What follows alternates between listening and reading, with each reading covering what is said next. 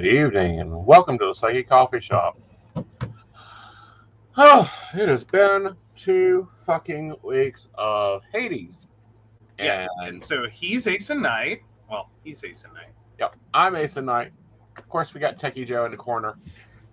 There we go. No one but baby in a corner.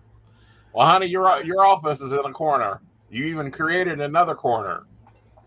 Hey. They've Yeah, already yeah. commented on me about having a uh, having you in a corner because of the file cabinet wondered if it was a security for your cube experience to keep you comfortable. what? with the file cabinet behind, beside you and the other frame of your desk and the other frame of your desk, you technically make yourself a cube. I I did basically yes. Like God help me if I fall backwards. I'm getting brained to death on the filing cabinet. True, true. Like. Oh, anywho, let's hope that doesn't happen. Well, that's why Hey, I brought Brenda. over here. Hi, Brenda. Hello. How are you? Like you're very fatalistic today. I'm trying to control my hood self. Oh yeah, well, great.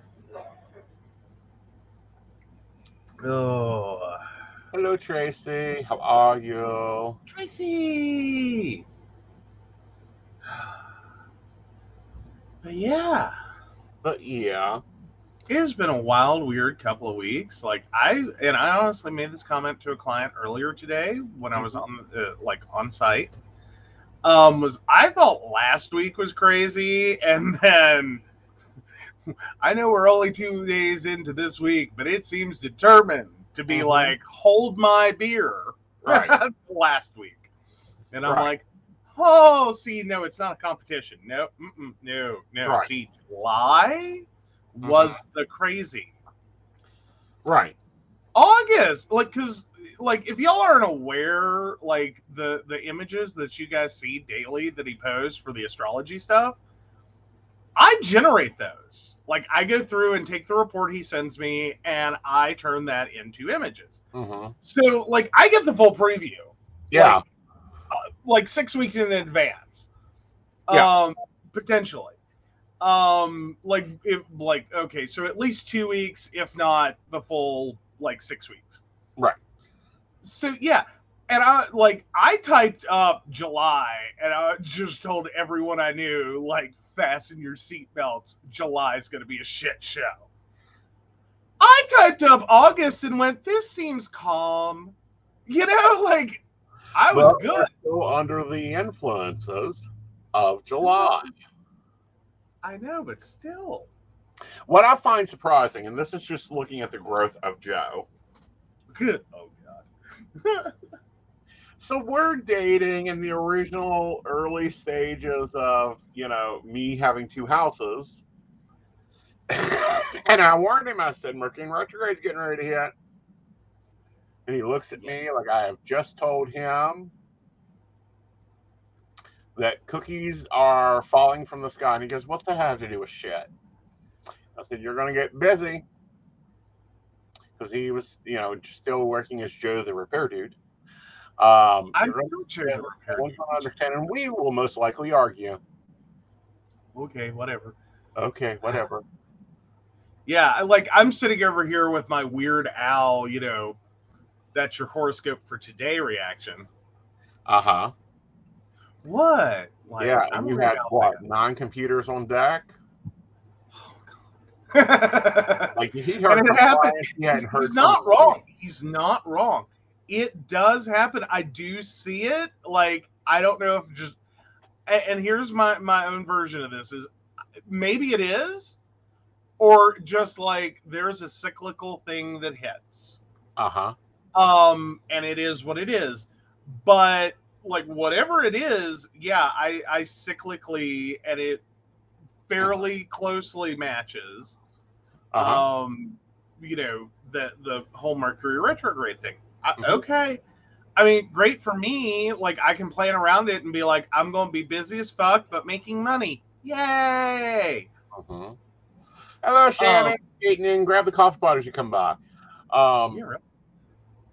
But no, and it's like, and you know, Tracy says it's Juno. I don't think it's Juno. I really do not think it's Juno. Looking at this, I would think it's Vesta. Vesta's all pissed off and acting all rude right now. Okay. What's Uh, the difference between Juno and Vesta, real quick? There are two different asteroids that are elementally different, so therefore their gravitational field will be differently influenced. Both of them, however, are currently in a um, retrograde fashion, affecting the gravitational vibration of the Earth. Okay, but they're not asteroids. Yes, they are. No, no, Uh huh. they're moons of different or I different planets, I think. Sorry, I do you know what it takes to set up that damn graphic? Mm-hmm. I had to go pull like planetary bodies from all over the place. yeah. And then I was like, uh, okay, let's talk about that for just a second though. Can, can we? Mhm. Of like, I'm sitting here like going, okay, I know it's astrology. There, there, there are nine planets. Mm-hmm. Like we, we like no one's pissing off. Like no one's Talking no God of death and telling him he's no he no longer has a planet. Exactly. Exactly. We are not offending the god of death. Right. All right, got it. Um, but then like all these other things started popping up, and I was like, wait a minute, wait a minute, whoa, whoa, whoa, whoa, whoa, whoa, whoa, whoa. Mm-hmm. Like, hold on. I did not have to know this shit. Yeah. Like, I don't remember ever having to know that Titan existed. Right. Like, that is not a planetary body I was taught about. Right. Vesta and Juno and like, no, I've got nothing. What? Right. Like, no. They are the three jewels of Vesta, Juno, and Chiron are the three jewels of the astrology. Okay. Oh, okay. Um, of an astrology chart. They look at different things. Um, uh, Vesta is the place in our chart that allows us to understand the way we feel towards our home and our family. Beyond that, she inspires ourselves to keep us going. And she's pissed off. Okay. Also, I'm just curious. Uh huh. Like, do you still have my chart back there? See if we can answer fun questions about Joe. Uh, give me a minute. I Like, I'll sit here and be the guinea pig. Do I know? I have to pull up your dossier. Mm. That's what you've decided to start calling this.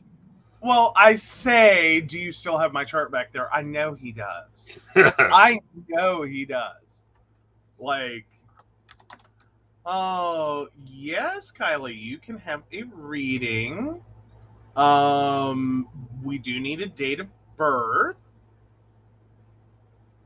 That is month, day, and year. We have to make sure that you, the person being read on, is of age. So. Oh, and we should have that banner on so that everyone gets that information. Um, ba ba ba ba ba. Ta-da! All right. Sorry, it's been a while since we've gotten to run this one on a Tuesday. Usually, it's in the second half of the program. All right. Give me a minute. Apparently, there's multiple things matching this. Uh oh. Well, How I many copies? His backups have backups. yeah. Like, but this is the funny part. He can like he can pull multiple copies of my chart, Uh huh. but like God forbid it's our taxes. One's more important. I know. That's what I'm saying. It's like heaven help us all. Aw, there's a birthday you gotta love. Okay. It is. It's a birthday you gotta love. Your birthday, yes. No, this one. Oh, sorry. I'm looking at your chart. Oh, how lovely. yes. Yes. He knows the month and day well, I do. and he remembers the year with accuracy. yes.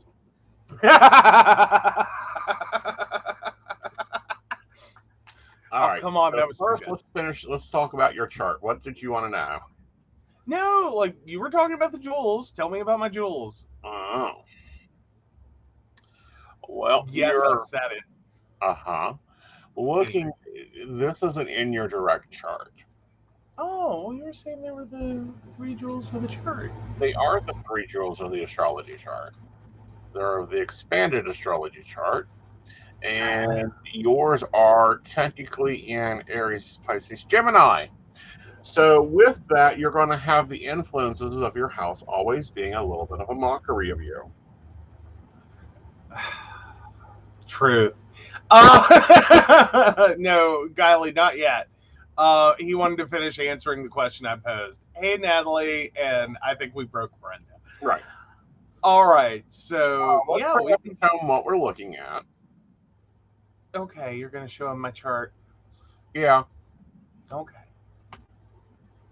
So, zoom it in because I can't see shit. Bigger. Yeah. Okay. very nice. Here's Joe's chart. As you see, there's a lot of squares there, so a lot of his planetarial energies are opposing each other.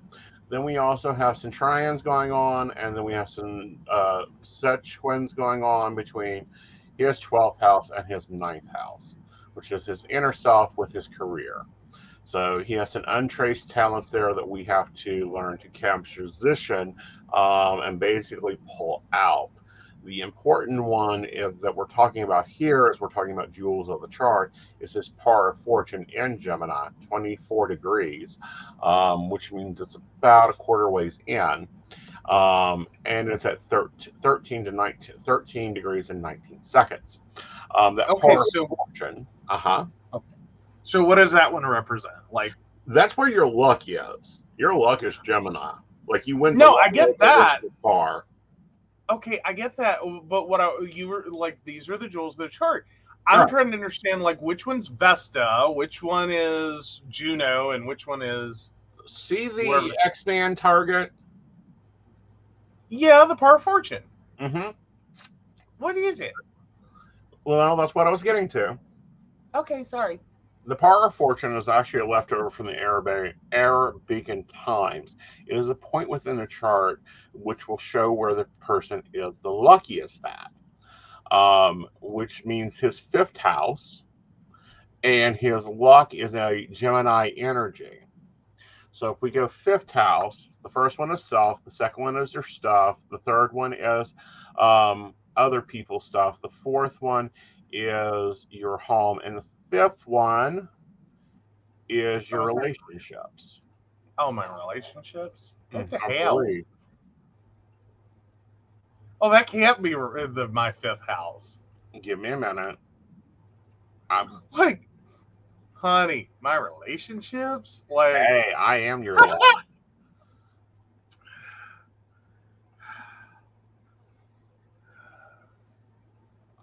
Astral events. Master- sorry, th- Sorry, I'm going through multiple files to pull up this information. I know. I'm just sitting here going, can anyone remember all the houses off the top of their head? Like, I've sat through your class, I don't know how many times, and every time it's like new information. hmm And it's like, no, not without cheat sheet. I got nothing for you, buddy. Yeah. See, I need to keep the cheat sheet printed in front of me. I know. I'm kind of surprised you, of all people, don't have. Like, Well, it's because that- I know three different three different housing systems. Yeah. Well, but like here's the thing that surprises me with you is I still expect you to have like a big sheet of glass over your desk with like a bunch of information pre-printed Uh huh. that just like this is referential. Yeah. Um, Like- that is actually creativity. Sorry, in this chart. Oh no, that I do well with. Okay, yeah, that makes sense. Yeah. And Brenda's like house is straw, wood, and brick. Uh yeah, basically. Yeah. Uh like I like if you're talking about my relationships, yeah, straw, wood, and brick. Yeah. Um, and unfortunately, the wind involved is like a you know category five hurricane. Right. Like that's my relationship. Like I'm just saying. Right.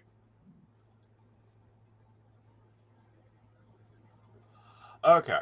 So, you know, so your luck is in your career, uh, in your creativity, but you got to look at what all it's talking to. So I'm going to bring the chart back up and see what it's talking to. And yeah, if I do do these for clients, I would highly recommend one, you private book it, and two, when you do book it, you let me you uh, let me run your chart so that we know what we're looking at when we look at it. Oh yeah. Um, and the biggest thing you need for that is to know your time of birth as well as you can. He can do it for a day without the time, but like the information is a little less. It's not a little less. It's only going to put off a few things. Yeah, I know, but it's also like one of those like because you've had people that like you ended up having to run three different times on. Yeah. Like morning, like basically morning, afternoon, and night to Yeah. try to like figure out okay where do you land. Right. Not only where do you land, but where is it important that you land? Right. Well, because there's some things that like one like if it's the morning, it's it's it, but you were born at night, like it's not gonna resonate right. Right. But then you run it for night, and it's gonna be like me. All right. So his power of fortune is talking to two to two different points. His ninth house, which on the tropical astrology side is tick tick. Come on. And this is so much easier since I've gotten the second monitor. Can I just say that? oh, I'm sure. All right, Yeah. so make it bigger. I will. Give me a second. Okay. And sorry, Kylie, we will get to you in just a minute. Like, hang in there. Yeah.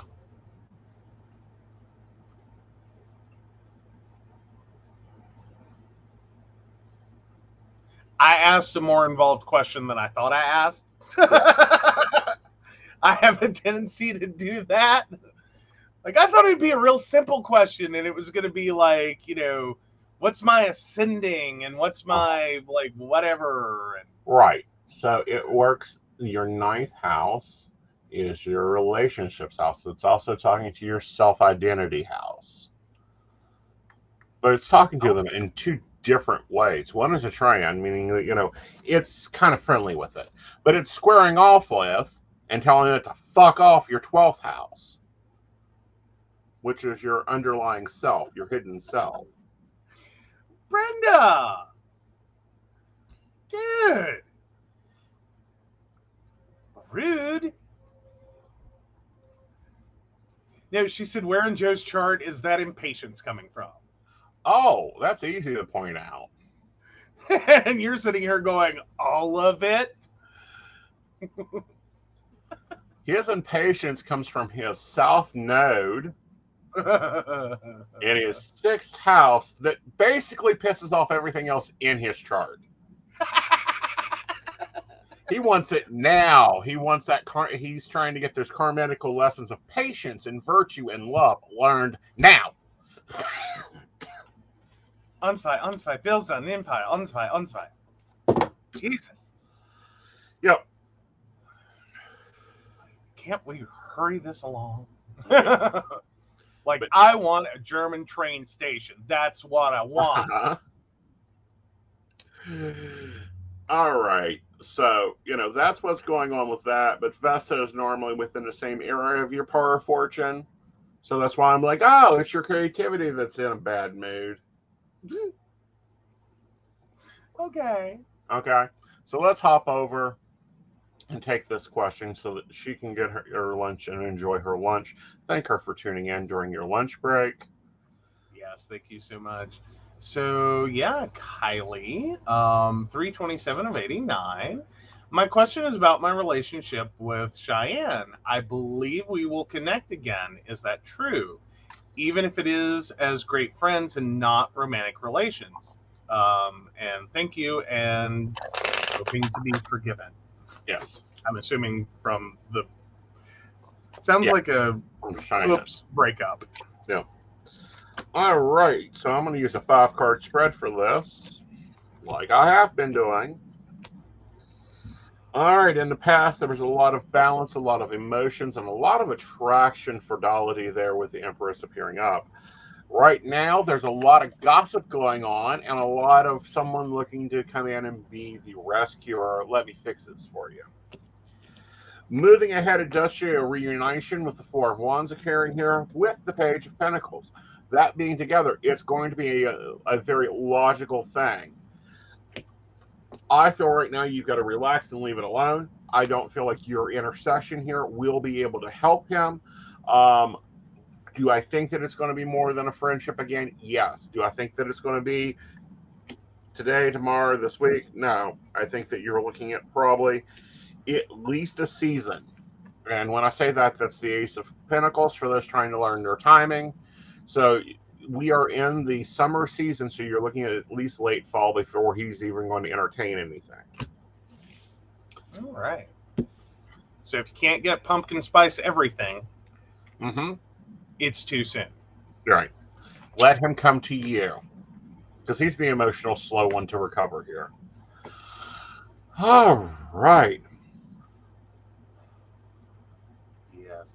So Now- Kelly says there was a huge attraction um, that he has blocked me and I messed it up. Uh, wondering if I should send a letter, and that's basically a no.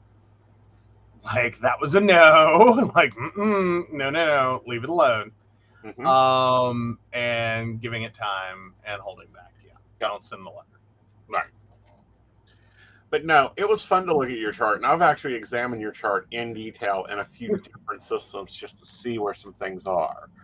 Uh, astrology Okay. does give you a lot of insight into somebody, how they tick, Okay. how to counter tick, how to recounter tick them, how to get reactions out of you, what you want. Matter of Oh, fact, yeah. after our third date, I ran our astrology charts and figured out we can't do two things in our relationship ever. Well, we should highly try to avoid. Like, one, we can't communicate for shit. We will both sit here and say the same damn thing and fight over it. Yeah. Um, but that's not one of the ones. Um, the actual thing is like we can't actually argue. Right. Like if we're diametrically opposed, this is going to end badly. Yeah. Um, like the like we fight when we agree. Okay. like you got to take that and, and consider it heavily. We fight when we agree. Right. Like, no, we can't be diametrically opposed on anything. It's like, mm this is gonna be bad. Like, that's a just you, you. That's a choice you can make. Mhm. Goodbye. I don't feel that he's seeing somebody else. Sorry, I'm replying to questions as she's popping them out here. Oh I yeah. No, like- we were talking about each other's. Yeah. Uh, like Aeson and I. Like, spoiler alert: we're in a relationship. Yeah.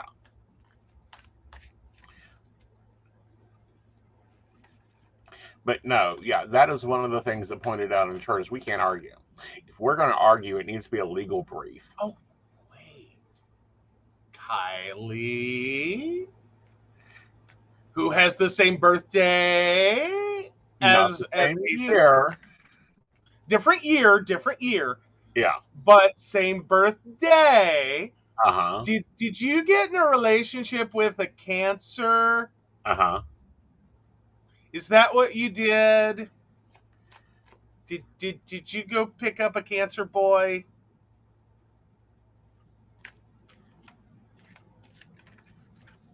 Because he can tell you, we can actually we can tell you all that. Yeah. Like, did you did you find the cancer? Mhm. Because we feel for you. She is talking to a cancer. All right, listen up, Kylie. if you're going to deal with a cancer, Oh, Cheyenne Sagittarius. Okay. all right, let me break it down for the Aries versus Sagittarius connection, and then I will talk about the Aries versus Cancer connection for Kylie. Kylie, the Sagittarian will make you write bad checks. oh, Okay, that relationship will be unsteady, and you always feel like he is your drug. The cancer connection, you guys cannot handle taxes together, nor can you um, fight and argue. Make it a Uh-uh. legal brief because you've got to win a case. And you can ask Joe. He's gotten legal briefs from me in bullet point. Yeah. Yeah. We recently had an argument over something. We both said the same thing. What? We both said the same thing. Yeah, we do it all the time. Like, I'm not kidding. We argue over things we agree on. Hmm Because, well, that's not exactly it. There's a like 0.2% difference in what you said versus what I said. And it may, we'll argue that shit all the time. That is going to be your Aries Cancer relationship. It will drive you up a fucking wall. It's not like a Sagittarian drug high, though. Yeah, like you're.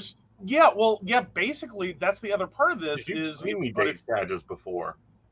Yeah, like if like yeah, like be careful with that dating a Sag. Like that's like doing crack. Uh huh. Like, have you ever looked at a mouth pipe and been like, mm, that's for me? Okay, that's what you're doing with the Sagittarius. Is you're looking at a mouth pipe going, mm, I need it. Yeah. And we're we're telling you be careful. Yes. Like you will fuck up your life. Right. All right. But no, yes, Vesta is in retrograde. So, you know, we're to have bu- not noxious energy arrive with wittiness, looking back in the past and dreams that have faded. It will it could be a self-deprivation period if we didn't learn how to move forward in life. Mhm. Uh, and that, of course, will be going on for a while because Vesta's an asteroid, so the globalization isn't great. Chiron is retrograde in Aries on the 19th of July. Um, the Wounded Healer will be moving backwards until December, shifting our attention towards our own internal wounds as we focus on what needs to be healed. So, great, he's going to be throwing fucking antibioticals into your energy wave. Um, and Juno is retrograded in Pisces. Internal, internal conflicts emerge when this asteroid of fairness goes into retrograde. Dream relationships can turn into nightmares, and hurt feelings can leave a deep emotional wound. Jupiter is also in retrograde in Aries as of the 28th.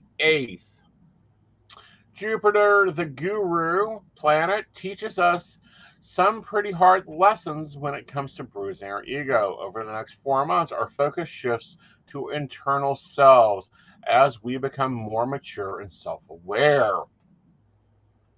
You're going to see where this is leading to, guys. I promise you.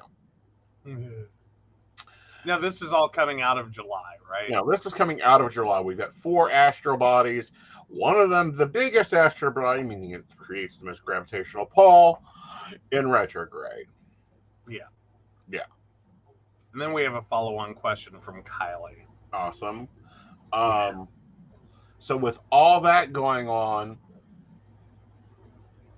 can we say the psychic's a little tist? yeah. Oh, everyone's been titchy. Yeah.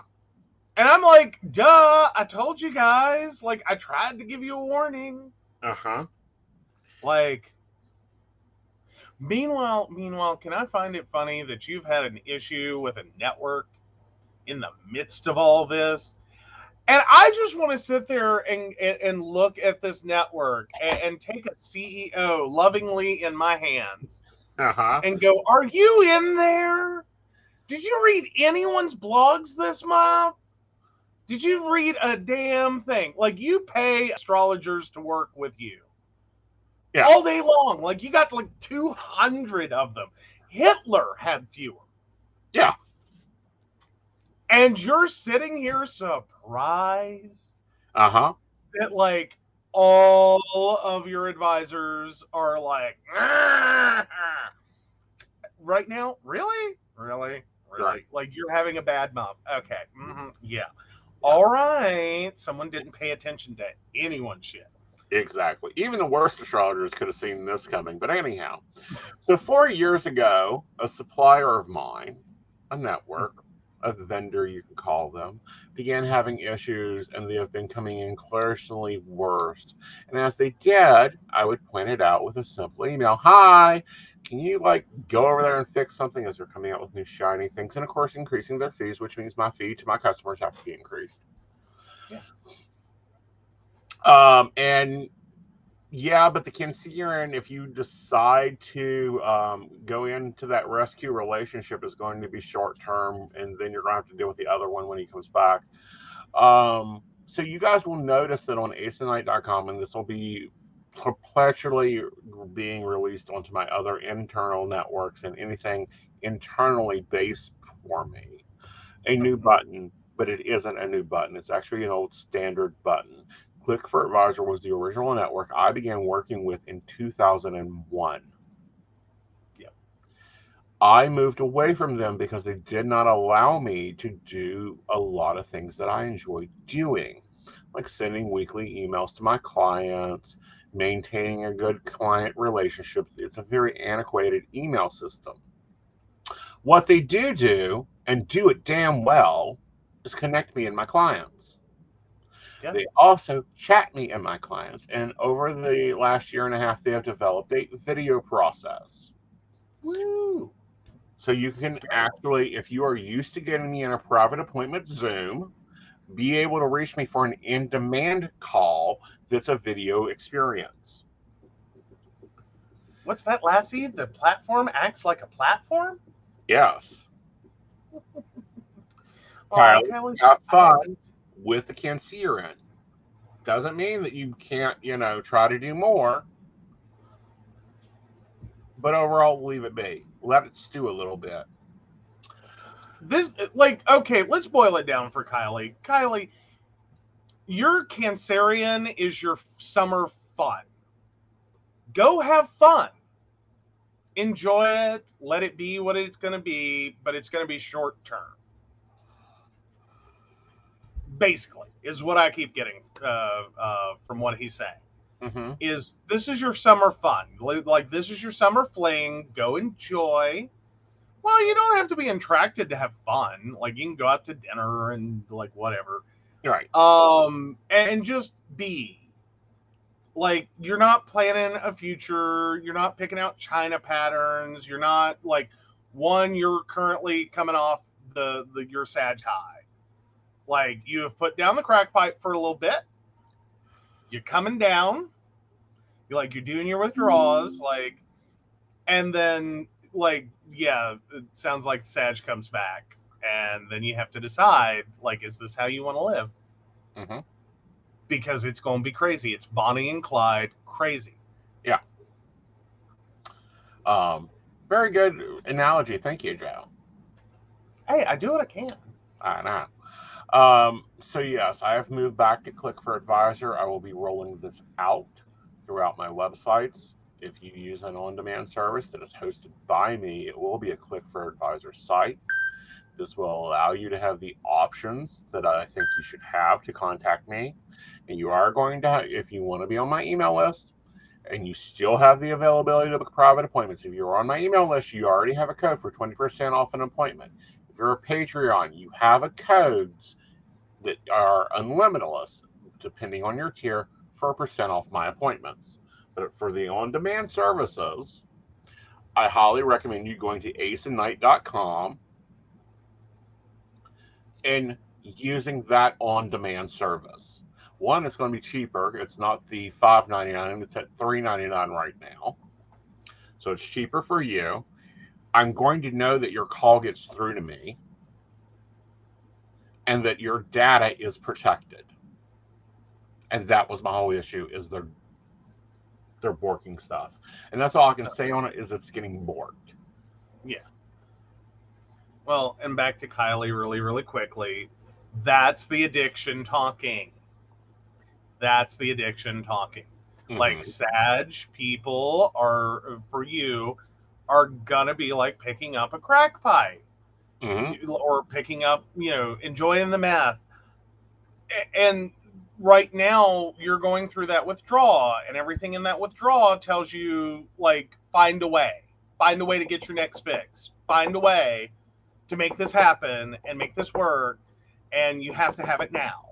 hmm What he's saying is, you got to fight that urge. Like, Yeah. if you want there to possibly ever be something else there with this person, you got to fight that urge. You got to put it down. You got to do your withdrawal.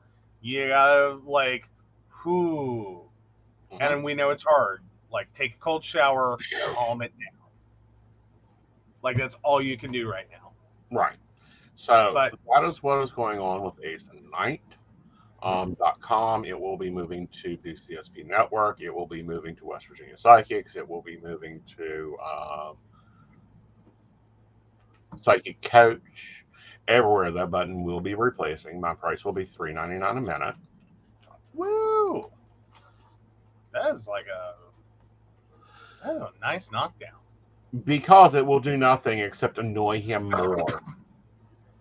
Yeah. It doesn't help the relationship. It doesn't move the relationship. It just makes him more frustrated with you. Yeah, well, and here's a concept we we've tried to talk about on the show some, but like to boil it down, Mhm. like here's the thing with psychic guidance is he's telling you what you need to do to move forward in the direction and giving you a time frame. Mhm. Now here's the fun part. If you don't follow that advice and you go off and do what you want to do, that time frame may change significantly. Like you send that letter, it may push it into next year, for example. I'm not saying that's what happens. I'm not him. I'm not reading cards. I'm just saying that be careful with that. Like you have to fight this urge if you want like that pumpkin spice time um to be roughly when this starts to like swing back around with the Sag. Yep. Because like I don't know, you've had clients that have pulled that before Yeah. where you know what I mean? Like they come, they ask you for advice, and then they go do the exact thing you tell them don't do that, Mhm.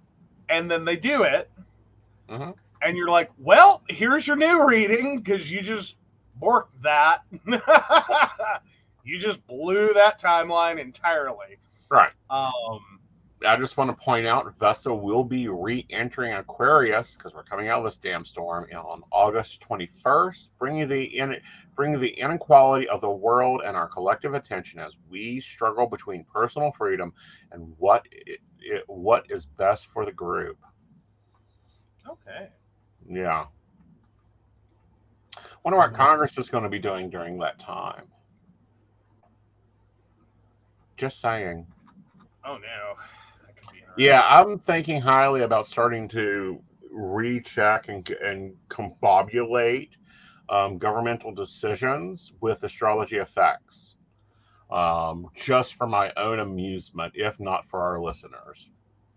I would love to see like what was going on while they were deliberating on this uh, decision that affected Roe v. Wade. Okay, that Like through that whole deliberation, not when they announced it, I know. but like I'm trying to remember. They were deliberating in April this year because they released it in May. yeah, that sounds about right. All right. Uh, Mercury was Mercury entered Taurus after weeks of rapid thought. It starts slowing down when Mercury enters its steady Taurus with the planet communication. In the bull sign, common sense takes over, and we deliberately think of our words before speaking. I think that is probably about the time that we saw the leak going on. Um, Jupiter was in Pisces, pissing off Neptune in Pisces. Um, in, com- in compassionate Pisces, you bring a major dose of peaceful creativity and loving vibes. Well, that didn't help. Uh, yeah, that didn't do shit. wow. Okay, around the 12th, we have the Sun in Aries sextiling or pissing at Saturn and Aquarius. The ideal aspects brings an authentic of all of us to work together, helping each other. I think this is where deals were made. Um, Okay. okay. Um, That's where the backslapping occurred. exactly. Like, well, if you back me on this, I'll back you on that. Um, looking for another square Pluto and Capricorn. Ah, this is interesting. Um, on the 18th of April, the Sun in Aries squared Pluto and uh, Capricorn. The, this is a power hungry aspect to bring a clash of egos trying to forge our own path from the people who try to control us. Fight for individuality.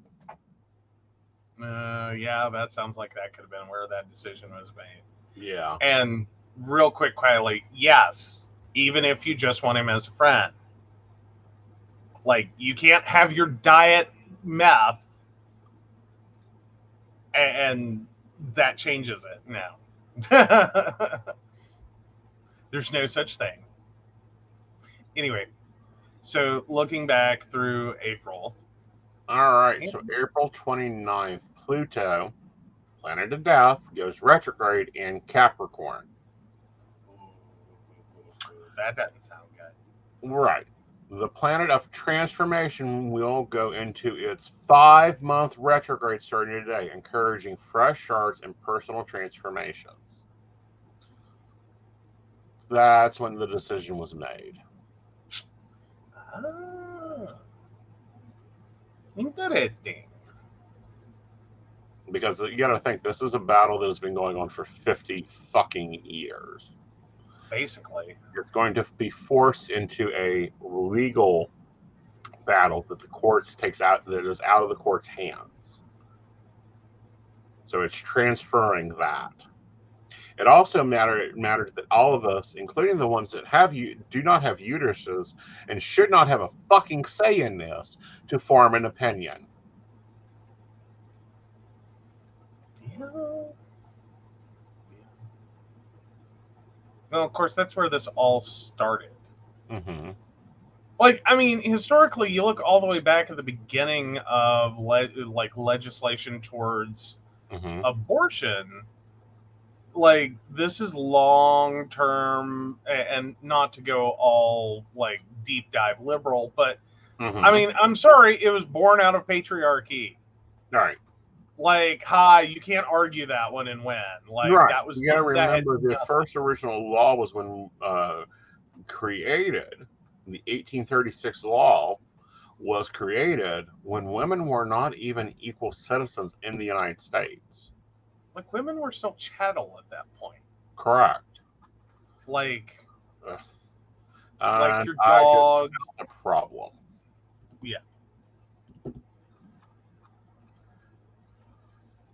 It was kind of like here's here's 1836 in a nutshell 1835 correct me if i'm wrong is when west virginia became a state just so that like we we could divide up uh, that whole uh, uh, north and south thing Mhm. um, we were one more union state. Um, so 1836, roughly, you're still sitting there dealing with like women and like dogs and horses and cows and your slaves. All were on the same level, but they still were not a free white man over the age of 21. Right. Like that's like that was the differential. That's when they wrote a law about abortion. In New Like, York. That's ridiculous. Yeah. Hey, Ashley, girl, Hey, baby girl, how you cooking? like ah, hugs. All right. It's also surprisingly when Texas declared their revolution. Oh, again. like, can Texas just stop?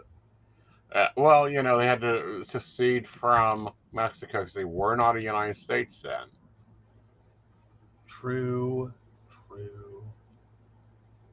Uh, can we send them back?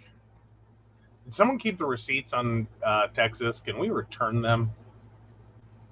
The first numbered U.S. patent was issued for an improvement of the rail of, of the steam locomotive in July.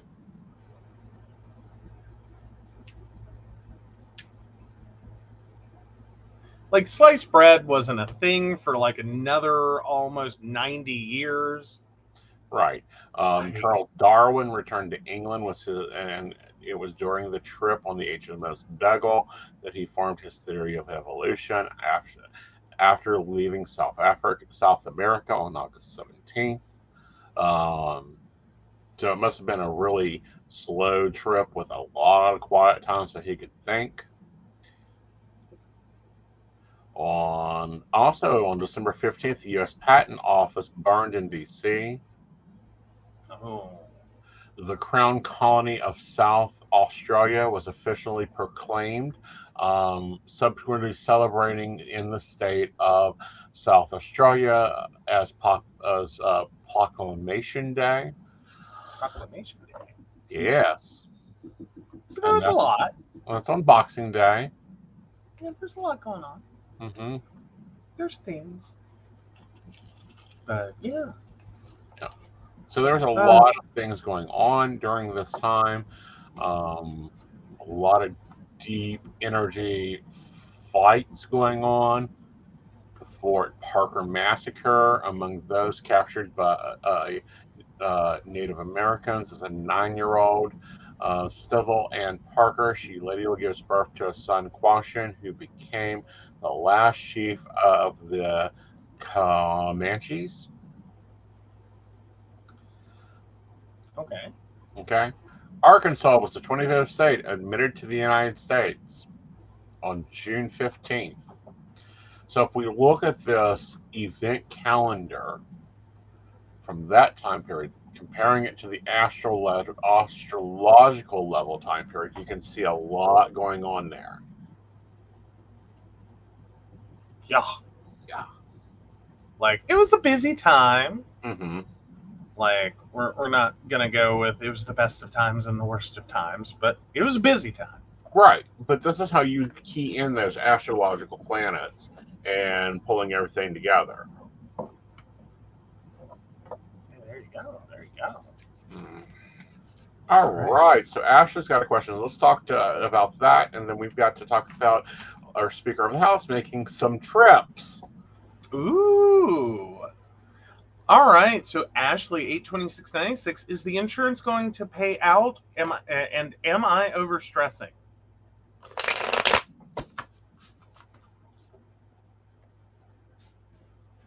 Oh yes, yeah. So no, I have not heard the Beyond new. Blah, blah, blah. I have not heard the new Beyonce album. Right. Um, but yeah, I'm down for that. I'm down for that. Yeah, we can talk Oh, about. Beyonce and some news she's been making, and but that's more of a Friday night topic. But yeah, we can definitely go into that, and I can give you a review of that on Friday, Ashley. All right, is the insurance going to pay out? Yes, it's also a new path beginning for you because we do have the full appearing up in your current position with the King of Wands and the Page of Wands. So there's going to be some exploration and also some balance of logical and practical ideas. I think you're going to have to be doing some releasing of things that no longer serve you. We do have the Judge Judgment card here, which is a revaluation, a start taking a checklist of what's actually working for you versus what's not, and removing what's not, and looking at what you actually have. The uh, Nine of Cups here. Those tied together, yes, they pay out. Also, with that being tied together, I think you're going to have to take what I call stock. Um, sure. First card was the Fool.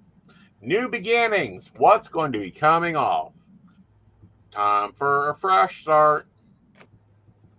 There we go. Yep.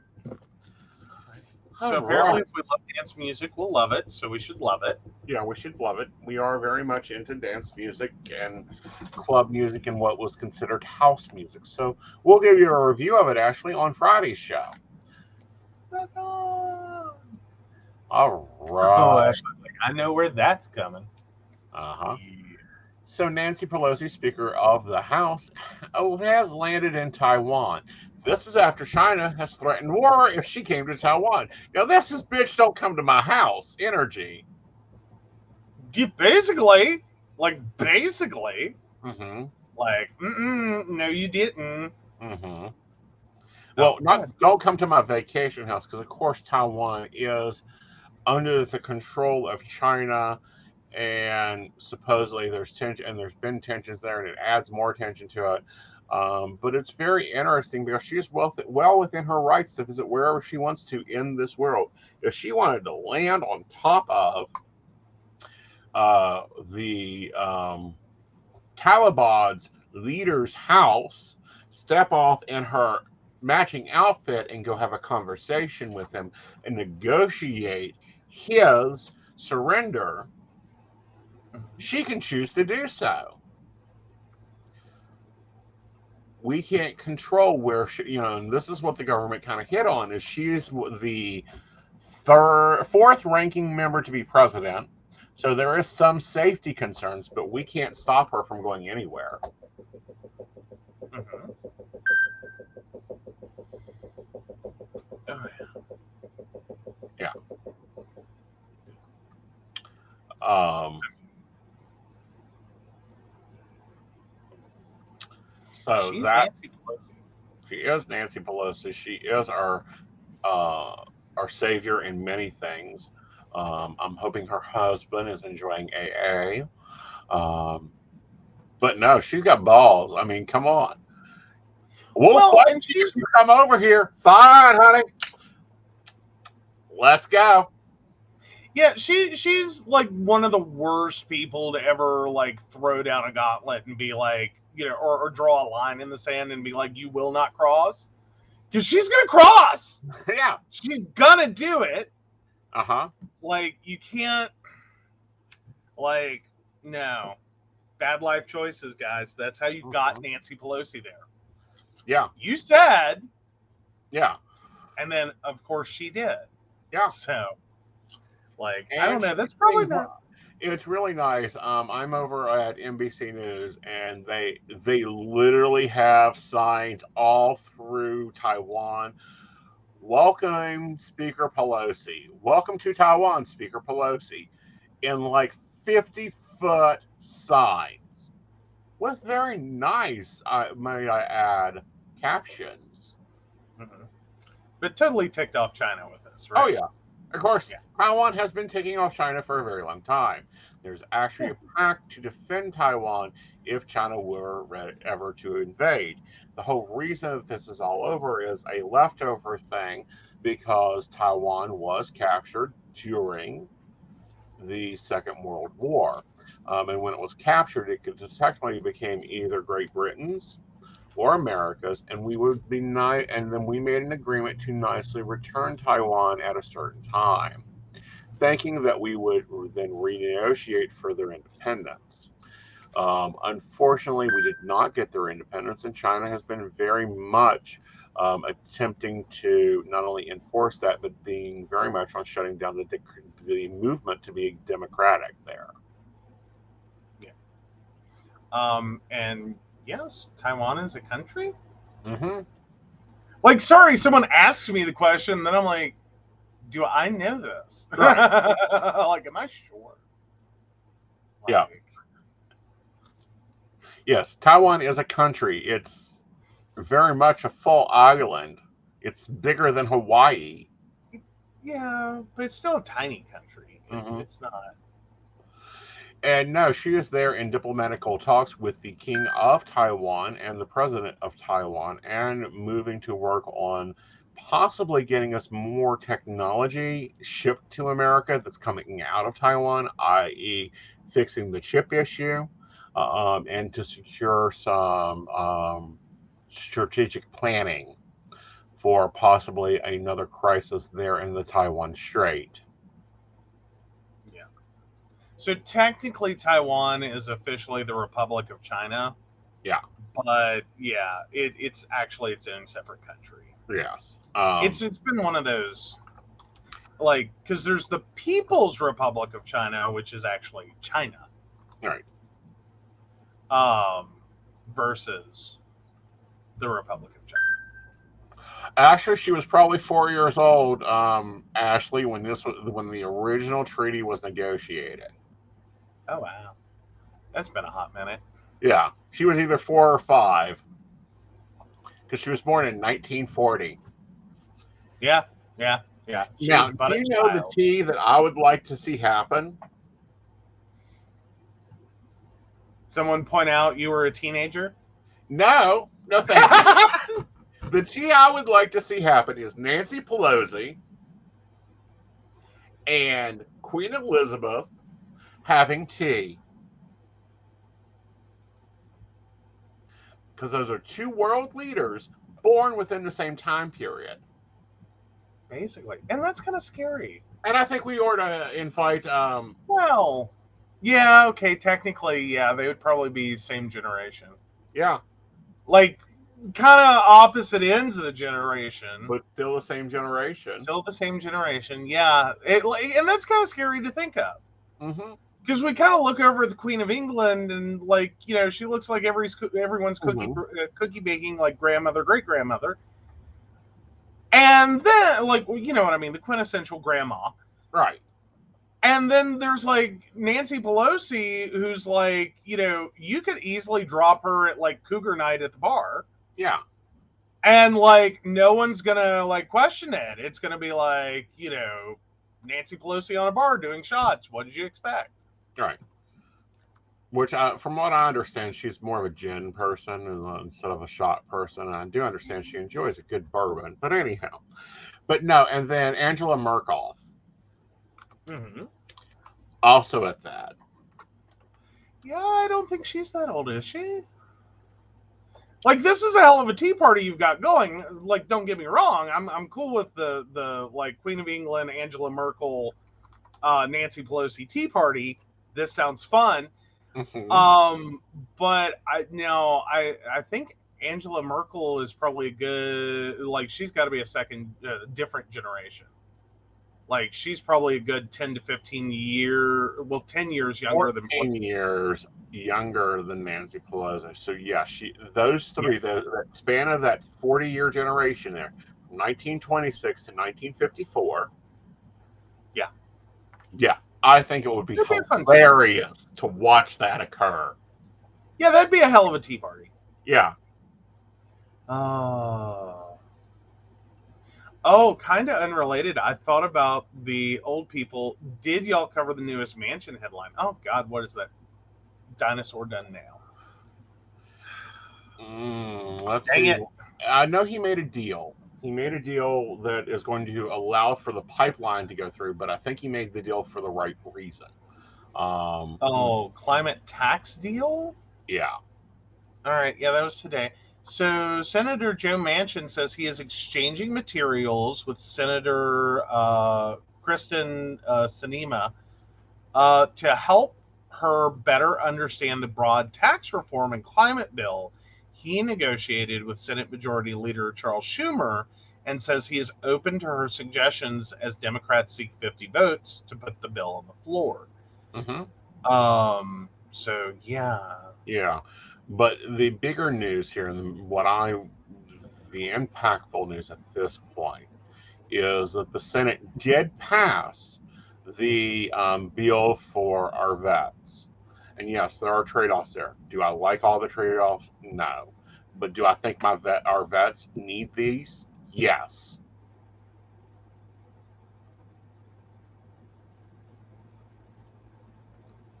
Okay. So yeah, he's looking at. Well, I don't know. This sounds like his most like cooperative in a while. Mhm. Yeah. Um, but again, it's that old backhand deal. You shake my hand, I want yours. You know, he wants the pipeline pushed through West Virginia for the benefits to West Virginia. Do I agree with the pipeline? Fuck no. But do I see what Oh. he's doing to get what he needs? Yes. Do I think that's what we're going to have to do to get some things through? Yes. Yeah, like I'm not big on this pipeline concept. Mostly because I, I'm sorry, every time we hear pipeline in the news that isn't they're gonna build one, it's that like they're massively in destroying the environment. Yeah. Like that's it. That's all you ever hear. Like that's it. Like those are your headlines. It, it doesn't really create jobs. They talk about all the jobs it's going to create. Yeah, they're temporary. Yeah. It's it's a short term building project. Yeah. Like I which I mean the whole world runs on those. Right. Like nothing lasts forever, but still don't sit here and talk about you're adding X jobs to the economy like it's a permanent thing. right. Like Now, apparently, Manchin has been questioning Fox News anchors on their um, patriotism. fair enough. I love it when I search one thing and it pops up other shit. But yeah. apparently, Fox News anchor uh, Harris Faulkner briefly lost it during a continual interview with uh, Senator Joe Manchin, unfortunately of West Virginia, on Tuesday, taking a strong issue with the censures of the senator, asking her if she was a affiliate of the Democrats, afraid of the Democrats doing something good for America. Ooh, burn. Who taught him that? That sounds like Nancy Pelosi. Like he just channeled Nancy Pelosi. Is Yeah. Nancy Pelosi okay? All right, here we go. Let me throw this over to Joe because he can cover it better. Because I Oh. cover some things, but most of the times I prefer to go off the cuff. Yeah, like yeah, because like yeah, sight reading not always Not the my best. strong point. This is why Well, I cannot not- script reading for some networks. Yeah, so yeah. All right, so Fox News anchor Harris Faulkner briefly lost it during a contentious interview with Senator Joe Manchin on Tuesday, taking strong issue with the centrist, centrist senator. Say that five times fast, I dare you. Asking her if she's afraid of Democrats doing something good for America. So my father served, and incensed Faulkner fired back at Manchin at one point, demanding that the West Virginia lawmaker not make it personal. With But it is personal. taking- it is personal. With Manchin taking a media victory lap after finally striking a deal with Senate Majority Leader Chuck Schumer to pass portions of President Joe Biden's economic agenda, Fox News has quickly turned on their favorite Democrat. After praising him for months for tanking Biden's Build Back Better legislation, the network's disappointed host and commentators have groused about Manchin's betrayal. Yeah. Appearing on the Faulkner Focus on Tuesday to explain his support for the newly named uh, Inflation Reduction Act, Manchin uh, uh, uh, parried most of Faulkner's pointed questions about the bill's tax structure, spending, and energy investments. For the most part, Manchin continued his appeal to the uh, patriotism of both the anchor and the network's viewers. Um, so, yeah. Yeah. Oh, fun. Oh, goodness. What I'm loving in this is this is not a Democrat bill. This is not a Republican bill. It's not a green deal. This is a red, white, and blue deal. Harris, how often have we seen this bullcrap of reframing these bills? The mere importance of this bill is one big one. It requires large corporations to pay a minimum of 15% taxes. So that means Fox News is going to have to pay a minimum of 15% taxes. That's if they even qualify. Yeah. That's if they even qualify under the, the thing for this. Like, we're talking about, like, Amazon, Mm-hmm. 15% minimum tax, Right. at least 15%. Facebook, Yeah. 15%. These are corporations that don't pay shit. Yes. Like, they near zero every year through one loophole after another. No. and they do it intentionally. They have like one. These companies are big enough to hire uh, whole accounting firms. It's Right. not an accountant; it's an accounting firm. right. But then, additionally, even if what they're doing is wrong, Mm-hmm. that firm has made it too damn complicated Right. for the IRS to go through their tax return and come up with anything. Right. like here's the thing like effectively these are uh, like facebook and amazon and you know potentially many a few other companies walmart for example um, could be operating what is effectively a organi- a criminal organization Right. The But- IRS isn't going to know it. Yeah. Like they're not going to touch it. Like they're like, uh. So the takeaway lesson is if you want to run organized crime, you just have to hire an entire accounting firm to bury the IRS. Right. Okay. So the news networks generated more than 2.5 billion combined revenue, ad revenue last year. No Forbes, I do not want to hire you. Um, helping large measures, specifically the 2022 election election. Um, 1.2 billion dollars. So yeah, they're going to have to pay taxes on that, a minimum of 15%. But asked, who is paying any of these taxes that do not have corporations that has a revenue over a billion dollars a year? No one, the West Virginia senator replied.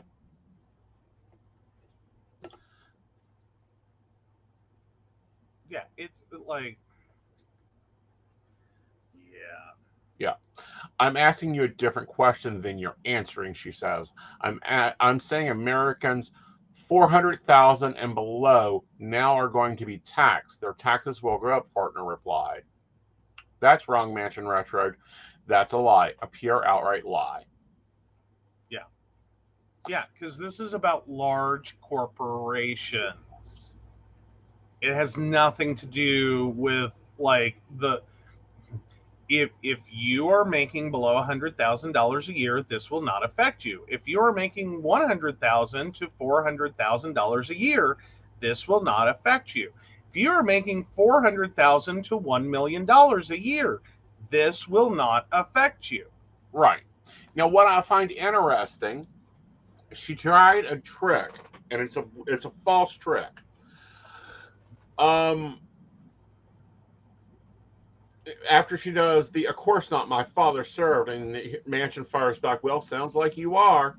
She goes, Are you kidding me? Service is in the Bible, Faulkner continued. This is what we do. We serve our fellow man, men and women, of course. Don't make this a personal because it's not. Well, actually, service is in the Bible. It specifically says that Christians should not participate in war. Oh no, he did. Oh, yes, she did. Ooh. Ooh. Burn. Burn. Burn. Yeah, that that's how you take off Fox News. Yeah. Like I don't think he's being invited back for a while. Yeah. But no, she tried to pull this. But service is in the Bible. Service. No. Service not that. Means getting off your ass and hopping your little happy ass down to the food kitchen. Service means getting off your happy little ass and mowing the old lady's yard and washing the windows. And in the Bible times, feeding the poor, not putting on arms and going off to fight a war. Your Bible actually says that you're not to do that. Like what? What? Like, it, you know, sort of like that. That you know. Uh, oh, what is it called? The, um, oh, it's the little Mormon text that, that that's in every or like right next to the Gideon Bible is the uh, Book of Book of Mormon? Solomon. Yeah. Is there like a gospel according to Saint Bastard that that some religion has that I have not yet heard of that Fox News follows? Because I'm like, yeah, no. See, like if you take service to mean like strap on arms and go kill people, like no, no, no, no, no, no. That's that's not really biblical. Um, this whole God, guns, and glory thing is an invention. Like, no, no. This all got fucked up in the Crusades. Yeah. Like someone really, really didn't get it. Yeah. Um, like that that had way more to do with a consolidation of power than it ever had to do with religion. Right. Like, mm-mm, don't don't mix those two. Would have Right. thought we would have learned through the Crusades. Maybe we should not mix government and, and politics with religion. Well, what I find interesting is they always, whenever they want to be challenged on something, go, it's in the Bible. Fucking learn what's in the Bible. It's bad that a Wiccan priest knows your Bible better than you. All 26 versions of it. Yeah, really. Fox News, go back to biblical studies. It's a first level course at most religious organizations. Take Yeah. it. Send your It's not interest hard. through it. They might be able to get through the course study, although I'm sure a few of them will be able to get through a high school English study, but maybe. Of course, then again, most churches really aren't encouraging people to read the Bible. Like, you end up becoming, like, you know, not religious. Mm-hmm. Like, it, like there's a large correspondence there. Like, if you don't read the Bible, it's real easy to be like, you know, your your normal Wednesday night Christian or your Mhm. normal Sunday, you know, 11 a.m. service Christian. Mhm. Um, if you read the book, man, do they hate that crap. Because right. then you start questioning shit. Right. Sorry, I'm waiting for an invisible assistant delivery. There we Ah. go. Thank you, thank you. Sorry, I forgot to check my stock before we started. Uh, Um, much appreciated, much appreciated. So yeah, but no, if you actually read the book, mhm, it probably does more to dissuade than mhm. it does to actually like bring it in. Like I like I I still kind of sit there with uh what was it Gandhi who said like you know I, I love your Christ. I don't like your Christians. They're nothing like your Christ. Right. like I'm cool. I'm cool with it. Right. I'm just not really cool with Christians. Like Right. that's my thing. Like I'm cool with like the theories and the principles and the da da da. Okay the talking snake and the burning bush shit is a little over the top but you know whatevs um you know there's a parable there. Um but whatevs but like the general foundational principles at least new testament side because i think you know god's kind of a bit of a dick. Mhm. old testament. Right. um like dude. I, like i'm sorry does anyone think old testament god doesn't sound like a drunken abusive father? Right. Like you know what i mean like this sounds like friday night for abused children Well, if you read the Lamsa's Bible, it's a completely different Bible. It's even no within the same terms, and yeah, it's the same stories, but they're very different. Now, the Lamsa's Bible, for those who are unaware or uneducated, the Lamsa's Bible is directly translated from the original Greek or Arabic that the original texts were written in, without the effects of King James. brenda says told a preacher once i've got no problem with jesus his followers scare me Well, I'll put, I've got no problem with the Jesus theory. Again, we have no evidence of him occurring. I do, however, have a problem with his current theostical expiries quoting him wrong. If a client of mine quotes me wrong, they are no longer my client. Well, I mean, especially when when they're like taking something so totally out of context. Like take the burn his shit. Like that is not a commandment. Yeah, that is a that that is a um um emotional statement. Like Yeah. this this is where emotionally you need to be. Not actual mhm, like don't go burn his shit. Like that shit's illegal. You'll go to jail. right, But you can metaphorically right. burn his shit. Yeah. Like, oh my God. But no, yeah, if you tell a client like burn his shit and they go do it, it's like, uh, no. That is not what I literally told you to do. I metaphorically meant Yeah, you need to like throw him out of your life. right, Bye bye. We're done. right. Like,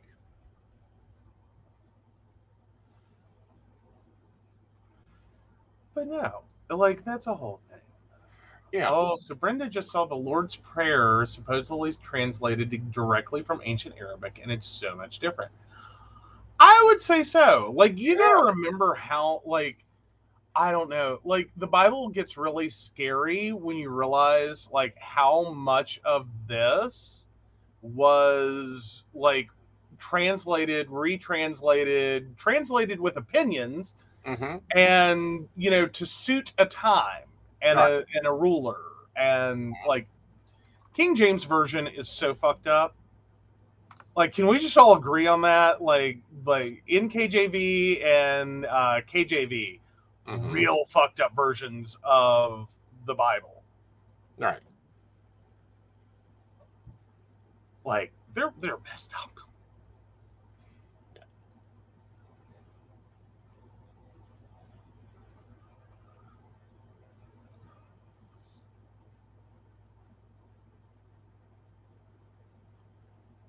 And if you want to really tick people off, like show up at a Baptist church with an NIV. New International Version. Well, I have problems with the international version, um, especially 1946. Mm, I thought it was the NKJV revision. No, it's international too. Ah.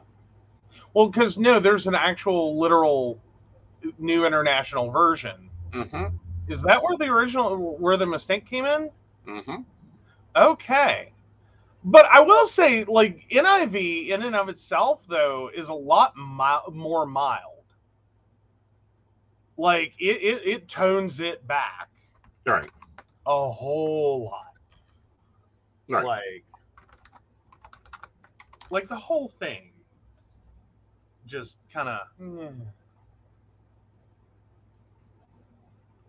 In KJV, though. Yeah.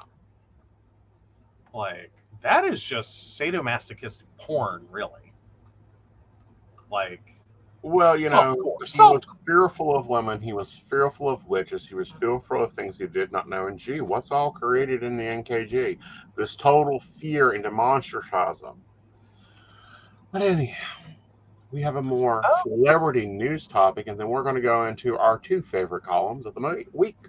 Are you the asshole and relationship advice? Hey, there we go. All right. So I have a link. Oh, the Chrisleys believe comebacks begin with Jesus.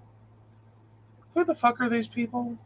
All right, Todd Chrisley is the hilariously um, person who has been convicted of tax evasion after his Bravo special, and his wife, who were both at the edge of divorce when they were charged with federal crimes. If Oh, Chrisley knows best.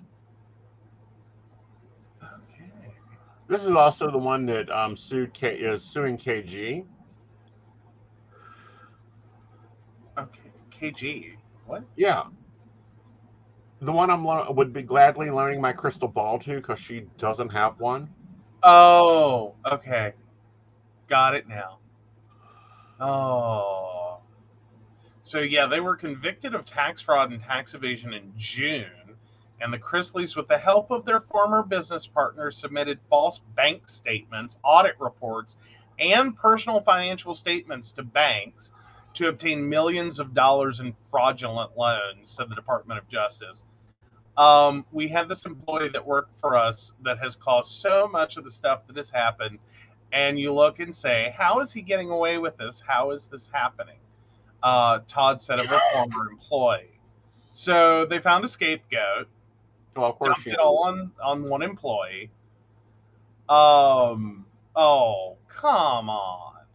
Um, quote, I've prayed to, uh, for God to take that hatred out of my heart because I know what this man did. Just because I don't know what's going on in his life doesn't mean God's not handling.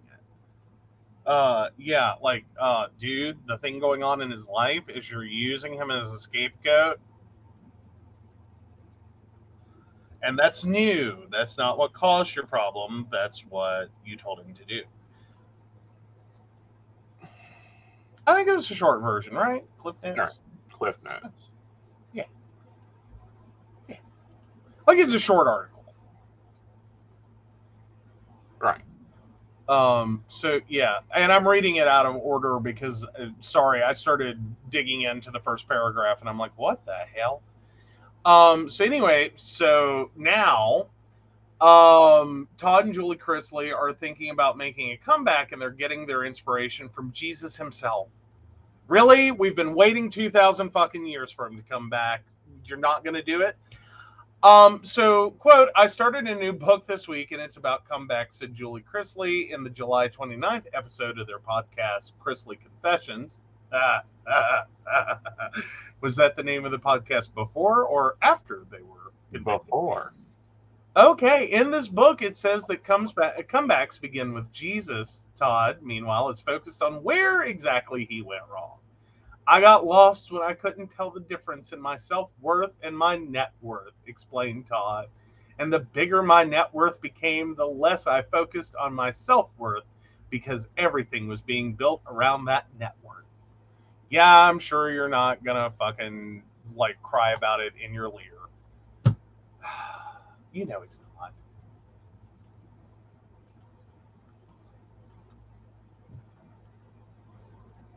Right. Like you know that was private jet level money. Mm-hmm. Like- But no, I'm so tired of this. Like Todd, come on, you're going to do another trope. Oh, the redemption story. Isn't that so like I don't know. Swaggart, Mhm. Bakker. Yeah. Name your televangelist couple. Like it, it's like televangelist bingo, really. Right. Oh, you got caught up in the trappings of blah blah blah blah blah. Yeah. So it'll be interesting to see what fallout of this and how that fallout will occur. Um, and if they'll even make a comeback to Bravo. It's very interesting. This is now the third case of Bravo's stars being in trouble with the court. First, we have, you know, the Italian family who, you know, have now divorced. Um, and the father had to go back to Italy because he wasn't a citizen after he completed it. Then we have the Jen Shah case, the Shy Shocker that we're following, and she's now pled guilty and could get up to 30 years in jail, but will most likely get around 11 to 14 for um, falsely selling leads and products that are not actual products um, to unsuspected customers. And then now we are dealing with the Chrisley case. Bravo. One, who have you pissed off at the Justice Department? And two, how much vetting do you do on your, you know, on your people? Better yet, every network out there, Bravo included, TLC included, can we Mhm. just it, like can we get to post reality television television? Right. Because like the more of this crap you do, the uglier it gets. Like Right. this is not this is not. Like mm-mm.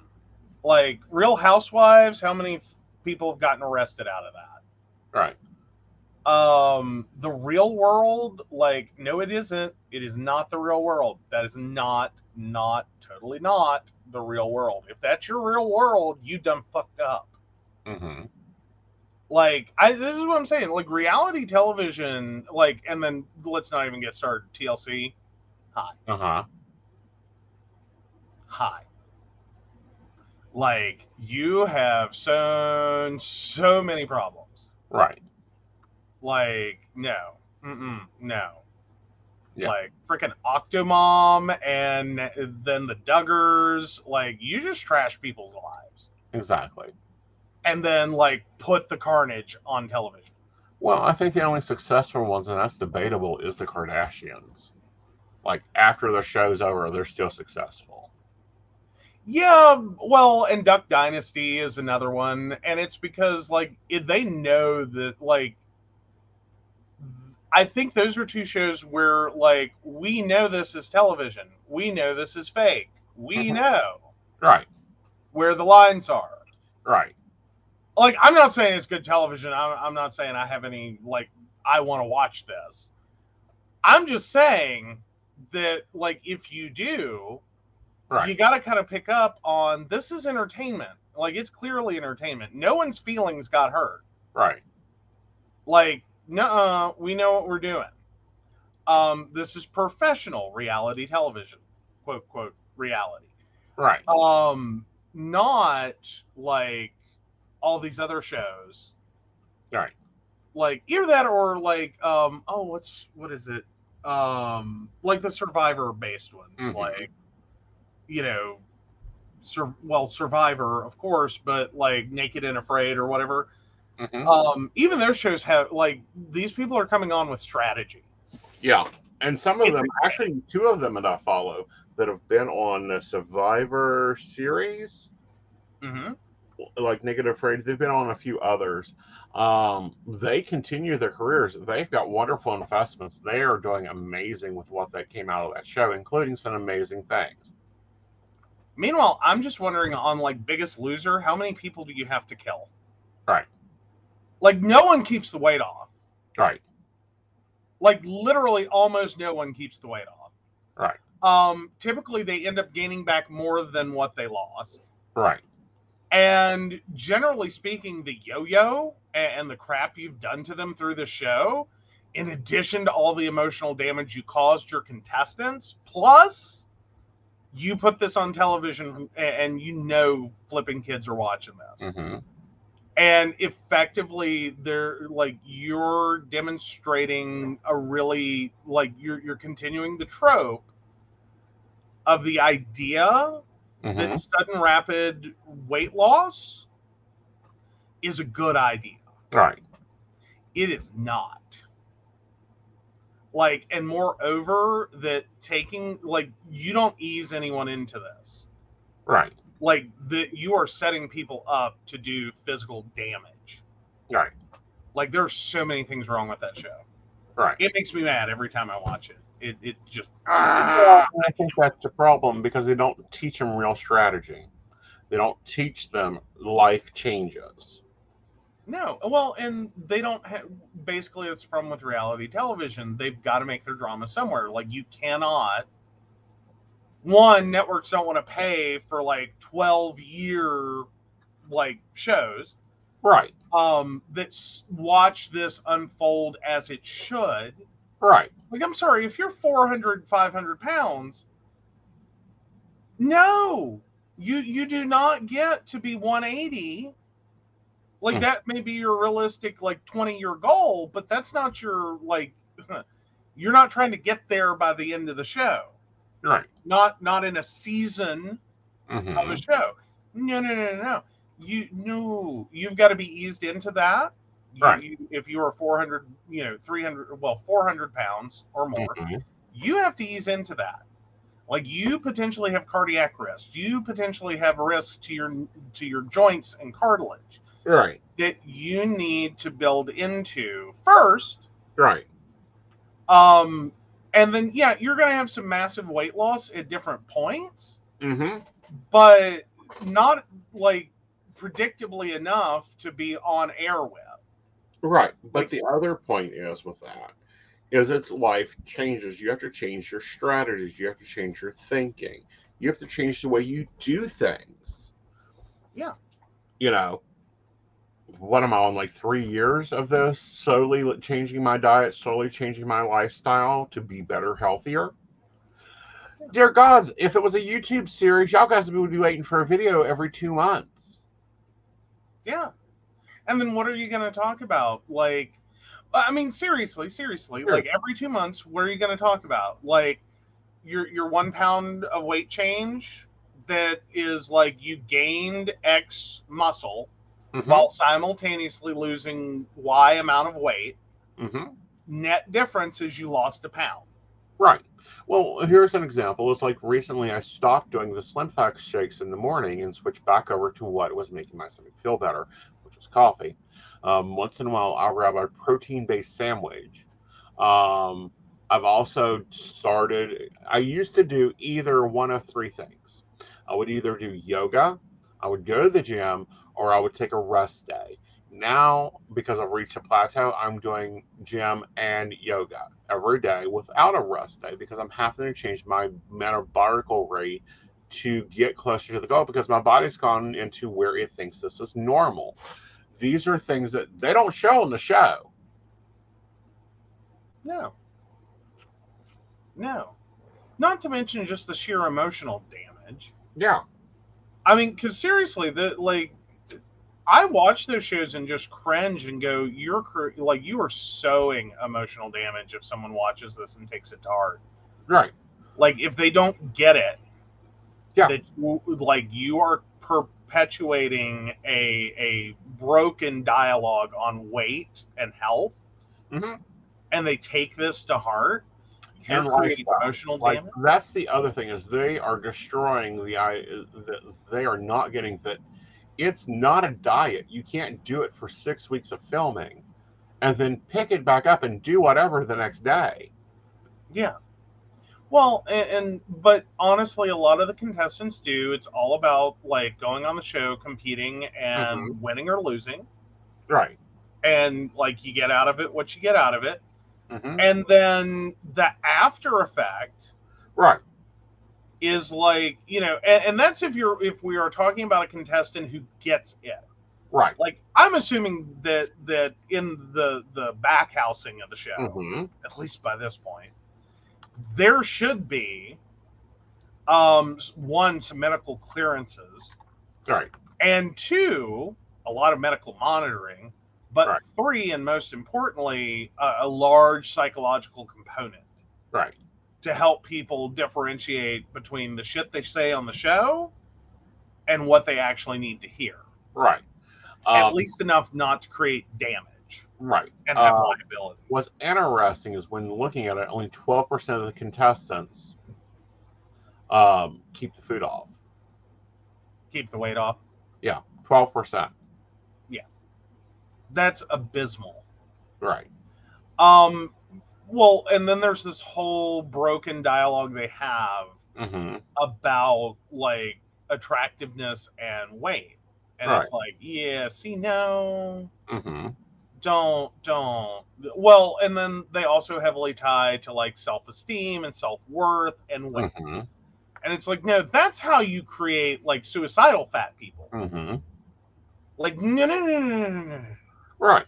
Don't And- do that. Right. And you know, this is what people don't get is in all honestly, they don't teach them how to deal with stress. They don't teach them the importance of dealing with it. All right, but let's move on over to, you know, our Reddit conversation because I can go on about this one for hours. I know, I can too. I can, I can get very angry. Yes. So, all right, we're starting with Am I the Asshole? We're starting with Am I the Asshole? All right. Am I the asshole for telling my always late friends an earlier time so we'd be on time?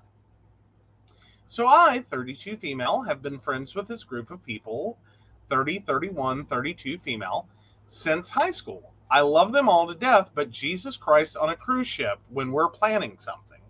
They are always consecutively late. I love that. Jesus Christ on a cruise ship. Uh, every time, and it drives me nuts. One year, they almost made us miss our flight home, and they always say they forgot the time or thought they had more and just goofed around. It has gotten to the point where I will meet them because I refuse to get caught up in the drama. Last year, I left on my own accord to the airport because they were all passed out and would not wake up. They missed checkout and had to pay for an extra day. Then they barely made it to the airport in time for their flights. Apparently, I'm pushy for ensuring we leave at a certain time, considering traffic, possible accidents, delays, and even looking up shortcuts in case. Throughout the years, sharing a ride with them has almost made me late to work before. Lesson learned, so now I take an extra day off just in case. Our vacations themselves are fun and easygoing. So this vacation was pretty smooth up until the end. We all decided to choose a night where we would plan all of the events. Mine was Friday. It was a fairly relaxing day. I scheduled a pedi for a pedicure for 9:30 a.m. and I told them it was at 8:45. They showed up at 9:15 and were surprised when we got in so quickly. I reserved a table for us for lunch at 1 p.m. I told them it was 12:30. They arrived at 12:52 with the same reaction. That night, I had reserved us a table at this really nice dining establishment for 7:30, and I told them 6:45. They arrived at 7:10. It was a great night. Sunday, when we were going home, I said my goodbyes, checked out of my hotel room, and took my separate Uber to the airport for my 2 p.m. flight home. I got home around 8 and turned on my phone to the equivalent of an assault on my group chat. Apparently, they had left late again, and one of them missed their flight, and they were arguing about it. I told my roomie what was going on and what I did, and she said that was rude of me to manipulate their time like that. She knows one of the girls and told her what I did, and now all of the girls are mad at me. My Friday uh, scheduling had absolutely nothing to do with one missing their flight. Am I the asshole? fuck no, you are not the asshole. I'm going to disagree. Really? Yes, you are the asshole. They clearly do not respect your time or value your time. You are the asshole to yourself for continuing to have these people in your life. Immediately take out your pink slip folder, file the pink slips in your group chat that blew up your phone, and let them know this is not okay. Your time is valuable. It is at a value of your hourly wages. If you're a salary employee, then you take your salary and divide it by 40. Every 15 minutes they are late, that is how much money they are disvaluing you. I bill out at $120 an hour. If a friend is an hour late for an event, then they are wasting $120 of your money. So, yes, you are the asshole for continuing to put up with this. No, you're not the asshole for telling them an earlier time. Yeah. Well, and I was sitting here, I was like, okay, I'm waiting to see where this goes. Um, because I'm like, no, she's not the asshole. Um, uh, I well, and I think either your roommate doesn't understand like how bad this has gotten. No, I think the roommate's probably tired of hearing it and is trying to blow it up for you. Fair enough. Um, but no, I mean, like I, I'm perfectly fine with friends that are like consistently five minutes late. Mhm. Like that's fine. Like sh- some people just like being on time is not their forte. They're Right. always like plus five minutes. That's fine. Nothing in my life has ever been destroyed in five minutes. right, Or if it has, it deserved it. right. Um, but now when we're talking about like the level of of like bullshit that she's dealt with over the years, hmm no, these are people that deserve to be told a totally different time hmm so that you have hope Mhm. of actually getting to where you Right. need to be when you need to be there. Right, And like, I'm sorry, like it did not hurt them. It didn't hurt them. right, It's not rude. Right, You made a great night because you accommodated for the fact that no matter that, like the time you tell them right, plus X is when they're going to show up. right, And there's no hope right, that you're going to tell them 7:30 and they're going to be there at 7:30. right. So no, I that's perfectly fair. That is perfectly fair. Right. Like, and I understand the frustration. I am generally speaking on time. Hmm Um, I'm usually way early because same mindset. Like I accommodate for like there could be an accident, there could be road construction, there could be this. hmm Let's get there early. hmm The worst thing that happens is okay, we have to wait like 30 minutes. Right. Like, Yeah. you know, Answer emails while I'm waiting. Like there you know i mean i and i could understand if that were the consistent thing that happened. And i have family i'm sure aggravated the hell with me. Um because i'm always almost always running early. Hmm um and yeah okay so we've had to wait on stuff. Hmm but it's not but like sometimes the consequences of not being there early hmm are bad enough that it's like yeah no i don't want to fuck with that Right. Well, not only that, but you know, Brenda says this, and this is a tagline that I use for everybody. Everybody that's ever been invited to dinner at my house gets told dinner is at 5 Joe, what time is dinner? Not five. This is closer to like seven. Yes, dinner is at seven technically, but I would prefer my guests to arrive at five so that there's two hours for conversation, gelling, getting comfortable, relaxing. There's a lot of work that goes into running a nice dinner party. And if someone doesn't show up till seven, that's okay. Exactly. It, but Uh, if you, t- but if you've if you've told them seven, Uh huh. and then they show up at like nine thirty, Uh huh. Dinner's done. The dishes That's are done, and we've moved on to an on-air show. Have a good day. yeah, like leftovers are in the fridge. Help yourself. Like I ain't getting up to make you a plate. Right. Mm-mm, I'm not getting up to make you a plate. Like you want Right. food, you know where the fridge is. Figure it out. You're an adult. Right. Um, but no, like, well, I want to add one more little quick thing with this is like, this came in handy though today, Oh, um, because I I do kind of pre-plan, right. like, because I, I had to take my great nephew to a dental appointment today. Mm-hmm. And so I sit down at my desk this morning, just trying to get my head together, start my day. And I have a message that says, Hi, the dentist office called. They had a cancellation. They want to try to get him in an hour earlier. Mhm. And I went, Okay. like, I'll do my best. We got there at like, I don't know, 10 after noon like so technically we were late but i'm sorry like that's the best i could do at that point like that that had like that backed up all my extra Right. like i left out 30 minutes early and that just ate my reserves Right. Um but i'm sitting here going if the dentist office is mad at that most offices i know of are like 15 minutes you got 15 minutes Right. so i'm sitting here going i don't want to hear it Right. because I don't think they understand that every single because like on paper it looks really close. Mm-hmm. Like, you know, the dental office is here and he lives here. Right. No one's factoring in that for me to take him to this dental appointment Mhm. is a 200 mile round trip. Right.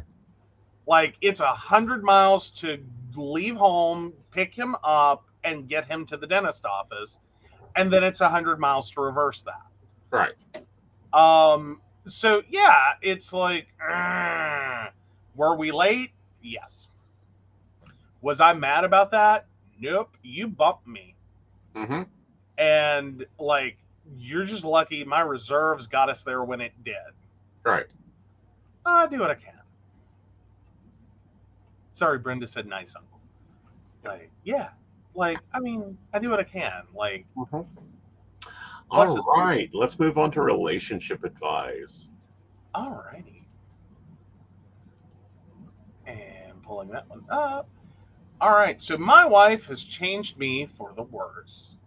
My wife, female 35, and I, male 36, have been married for five years. She recently went on a weekend trip with a girlfriend. I was alone for the longest time since we started dating, and I began remembering who and how I used to be. I felt well rested, I ate enough food, I got so much done, and felt so confident. My general mental state was so much calmer, and life was easier in just 60 hours without her. There is nothing she does that I can identify that causes me to become depressed, and she really is a loving companion. But the stark difference of being with and without her is alarming. I married with the intent of starting a family and knew she would be a great mother and a and caring companion, but we found out she cannot have kids. I have become really worried that life with her will spiral into deeper depression for me and an unhappy and resentful partner for her. I don't know how to talk to her about it without deeply hurting her. I hadn't realized how depressed this marriage has made me until this trip. Right. How? How? Ooh, okay, take it away. Here's the problem. I don't have enough full information. But here are some thoughts on this. One, you're not getting enough time alone. Two, I noticed you didn't mention love. You didn't mention love. You didn't mention desire. You didn't mention wanting. You did not mention a desire to have her around or even missing her. All you stated was her breedability. Well, not just that, but it was also just like it sounds like you settled. Yeah. Like you went to the wife store and went, eh, good enough. Yeah. Anyway, continue. So, here's my thoughts. What do you do? You contact your lawyer immediately and correct your problem. Yeah. Point blank. Um, that's the hard advice. This occurs in relationships when you negotiate things out. Okay. And figure out exactly why you are not taking care of yourself. Also, it sounds like your relationship is very codependent, and you're probably the giver of the codependency.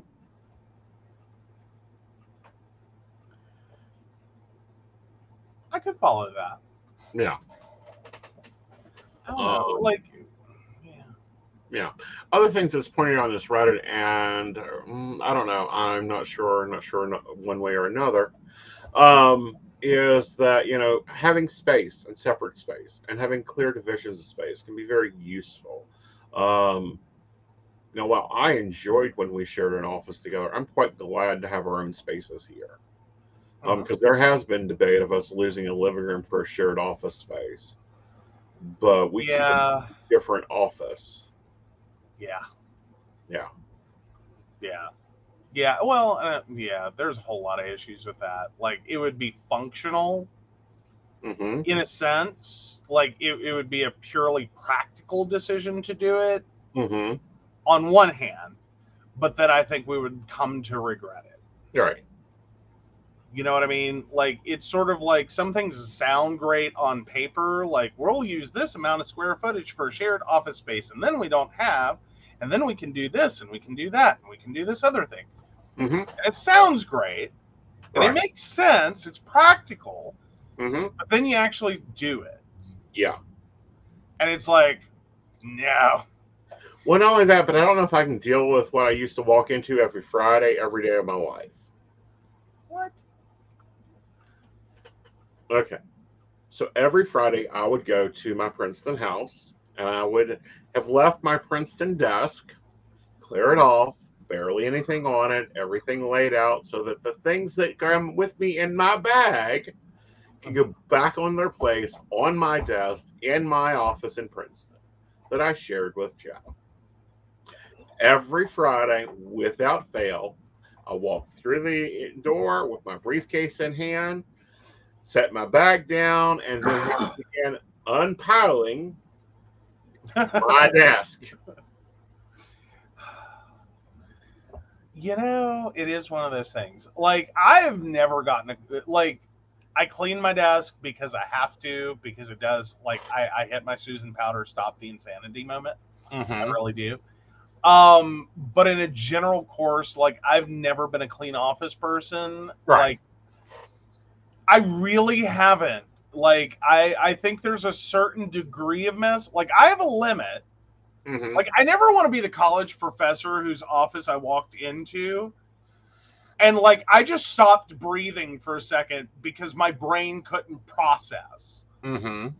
because it was just this mound of paper that started at like the ceiling Mhm. and just cascaded down across a desk and a cr- filing cabinet and who all knows what like there could have been a body buried Right. and you just had to take it all in mentally Mhm. that this poor dude is sitting here in what looks like a cave of paper Right. and i just like i couldn't like my brain had to process it and i like stopped vol- like involuntary bodily function Right. In order to process it Right. um because it was overwhelmingly Right. oh my god how do you ever Mhm. how are you like so many questions so Right. many questions um great professor loved him dearly but and i mean that sincerely like he drove me up a wall but he was a really great professor Right. um but like his office was frightening Right. but I've never been one of those people that like it's all going to be in filing cabinets labeled perfectly happily moving right along like you know clean desk every day like nothing else on it but what you know like you know the perfectly like situated everything Mhm. no that's that's a my desk just got cleaned Mhm. that's what happens there Right. i try to maintain it and then shit happens and then i don't care for a little bit Mhm. and then it gets cleaned up later. Yeah. But this also sounds like, and you know, if we look at, they've been together, they've been married for five years. So we go Mhm. 2021, 2020, 20, and so they've had two years of containment. Yeah. and that can be very um word I'm looking for? Smothering. Well, in the five years, they were 30 and 31 when they met. Yeah. And that's a telling age for me. hmm Um, because usually when people are single at the beginning of their 30s, they start panicking. Right. Like, I don't care what gender you are, you start hearing biological alarm clocks going off. Right. Like, now's when I have to get my shit together, or I'm going to be too old for this shit. Right. And it's a horrible time for anyone to really be trying to choose. Yeah. Oh, see, Catherine, we're going to have to delete that. hmm Like, I'm sorry. Like, ask. Like, it's a thing. You could ask if you could have shared that. Right. But you didn't. So, bye bye, Catherine. Um, and I hate that because I love that name. Yeah. Um, like I hate saying bad things towards someone named Catherine. Right. Um, but no, like those are telling ages for me. Right. Is because I like I think it goes to further support the idea you settled, you both settled, hmm and I don't think you're bad people. Right. Like I, I have a feeling like neither one of you are bad people, and this is why you're having trouble putting your finger on it. Yeah. Like she's not crazy. You're not, you know, a, a total narcissist. hmm Um, like y'all just don't work together. Like, Right. and you're sitting here like death by a thousand paper cuts. Right. Just one little tiny thing that is inconsequential in the long term. Right. After another Right. But it builds and it creates stress and you deal with it and it becomes Tuesday. Right. And then all of a sudden you get a weekend alone and it's like, oh, I don't have to suck my gut in. I don't have to, you know, pretend that I like something that I don't.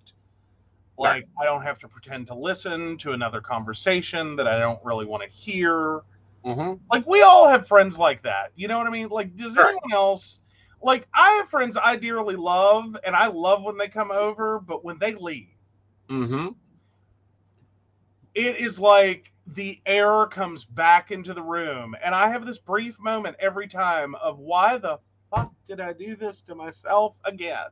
Hmm um i love them i care about them i think they're great and i, I truly want to be friends with them but god help me if we were in a relationship i'd lose my flipping mind because every time like we spend an expe- e- extended period of time in a room together hmm i have building anxiety and, Right. and discomfort Right. and it's like okay it's time for you to go home now Yeah.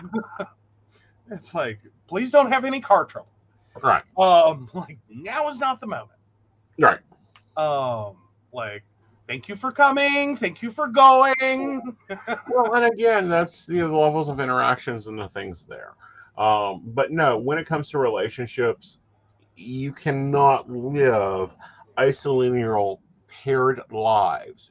It is a partnership, not an isolinical pairing of brains and life. Hell, most of the time, the three of us do not have the same dinner, much less the same schedule. Well we definitely don't have the same lunch Oh, Like, we never have the same lunch. You never. Um, dinner at least two out of three. No, Like, well, generally speaking, like we the invisible assistant has a pizza. right. you have a normal meal. I have a low carb version of that normal meal. And technically, his version of a low carb is he put all the extra carbs on my plate. You're the one who continues to enjoy things like macaroni and like I like, and here's my thing because this is like talk about going full circle. Because I actually had this comment pop in my head earlier. is like for me, it would be really easy for someone to look at me and, and go, "Wow, you just like really gave up on yourself," or "Wow, like you know." Whatever body negative statement you want to make about me that like that's fine go for it enjoy yourself if that's what you need to feel value and self-worth in yourself you do that and you enjoy it i also know that like i've gone through the struggle of like having to learn that i ate to cope with like different feelings that i had because Mhm. i didn't have anything else like Right. i ate to feel to fill an emotional void Mhm. and like so like when mom died like i was up to uh, 420 pounds really quickly Mhm. because that was a huge emotional void that i had to fill um i'm not that weight No. i'm also skinnier than when i graduated college thank you very much or excuse me i'm skinnier than when i graduated high school Right. Like clothing i because i still own a t-shirt and I love that T-shirt, and I wear it, and it reminds me that I am nowhere near as big as I was when I graduated high school because I remember how that T-shirt felt then, Right. um, because it was the biggest one they had, Right. and it was um, form-fitting. Let's Right. call it that. Um, I also know that like the choices I make, I Right. make differently now. Right. And it's like no i've gotten a lot healthier um i am healthy like my doctor's not even bitchy about my weight because like this is the uh, one of the few doctors that's actually stopped paid attention and looked at my numbers and been like "Mm, yeah you're basically healthy Right. you're just bigger but you're healthy Right. like i don't have a heart attack risk And here's the other thing. yeah What has always been our commentary on weight? well i know what i always tell you which is are you happy Right. And what have I always told you? that you want to look pretty No, about you. Are you happy? Are you happy? Are you comfortable? Are you getting everything you need? Mhm. And if those are yeses, then it's none of my damn business. Well, yeah. Like, and like, no, sorry, I'm happy in the body I'm in. Great, because I find it highly attractive, and a lot of people find it highly attractive. Now we just got to get you to find it highly attractive. Well, no, well, but see, that's a lot more about like the negative messaging that we get. Mm-hmm. Like, we get programmed with this shit starting in early childhood, Right. And like, it takes a toll. Mm-hmm. And it's not necessarily I feel unattractive or uncomfortable. I feel like Mhm. other people see me and go, Who turned loose the blob? You ain't even close to the blob, okay? I know. But like See, these are Brenda things agrees. Brenda agrees here. We will feature that. Joe is adorable. but these are things that that burrow into your mind Mhm. when like you have this constant feedback of people telling you you're too big you weigh too much you are ugly you are Mm-hmm. unattractive no one's ever going to find you attractive you're not going to get married and have kids things i've literally been told and i'm like well on that one Well, let's look at the facts, compare it it's to the embedded statements, and Yeah. then I want to know who I need to send invoices to. Um, you'll never get married and have children. You are married, mostly, well mostly. and you have five children, two of which you want to eat um, or kill. kill maybe like not, You not did name one of our children 110. which is Chinese food for dinner, and it's a cat. And it's a really inappropriate joke, but I find it hilarious. And I find it hilarious too. So you have five children, you have a partner that loves you and is very attracted to you and has made that very clear in multiple ways. So those Mhm. statements are crap. Well, but still, what my whole point being, and this is like, hi, hi, Ky- Kylie, are you still here? This is what it looks like. Um, my whole point though is that these things burrow in, Mm-hmm. And so it's not that I look in the mirror and go, God, I'm unattractive. I'm like, no, I'm fine with myself. But then I have this moment that because of the crap Mm-hmm. stream Mm-hmm. of shit that people have told me over many decades at this point. Mm-hmm. So there's some Like- past due invoices. Got it. I will call Oh, the yeah, collection of 'em. agency. Lots of them. Um, but because of that, Mm-hmm. Even though I look in the mirror and I'm fine with me, Mm-hmm. or I look at the scale and I'm fine with me, or I go clothing shopping and I'm fine with me, Mm-hmm. I still have this other part of my brain Mm-hmm. that goes, yeah, but. All right. Well, I'm going to say this and pay attention. Get out your pen and notebook and write this.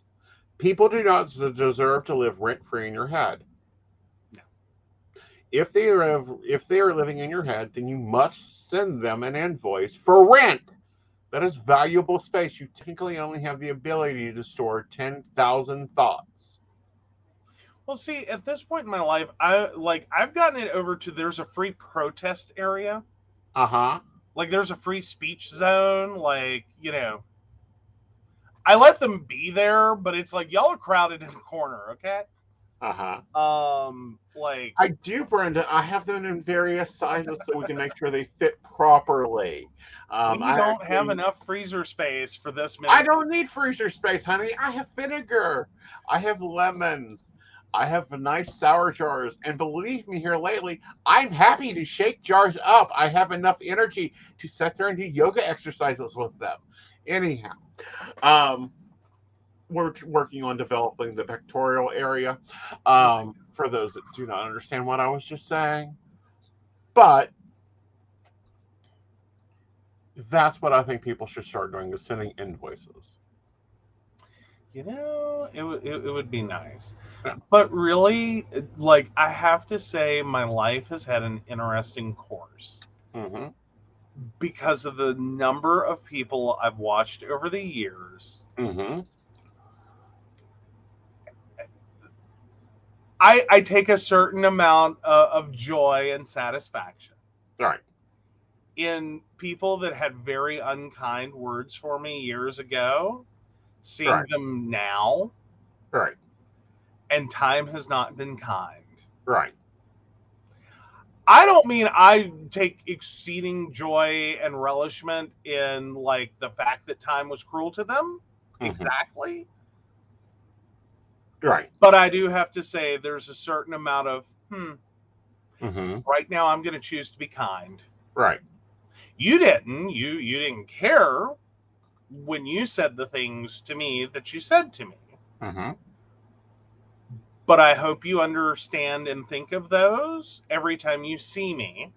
Mm-hmm. And also appreciate the fact Right. that I have every opportunity right now to be unkind. Right.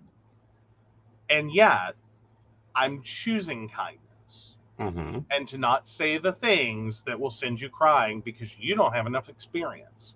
Mm-hmm. Because I could emotionally shut you down entirely. Mm-hmm. but I'm being kind and I'm not going to say those things because I understand the damage that it causes and the pain and hurt that will follow. Right. So, you know, what what is the line? I hope it gives you hell. Exactly. Or I hope you get what you wish for. Eh, there you go. So, on that note, we do have a moment of thank you, gratitude, and celebration. Ooh. What we got?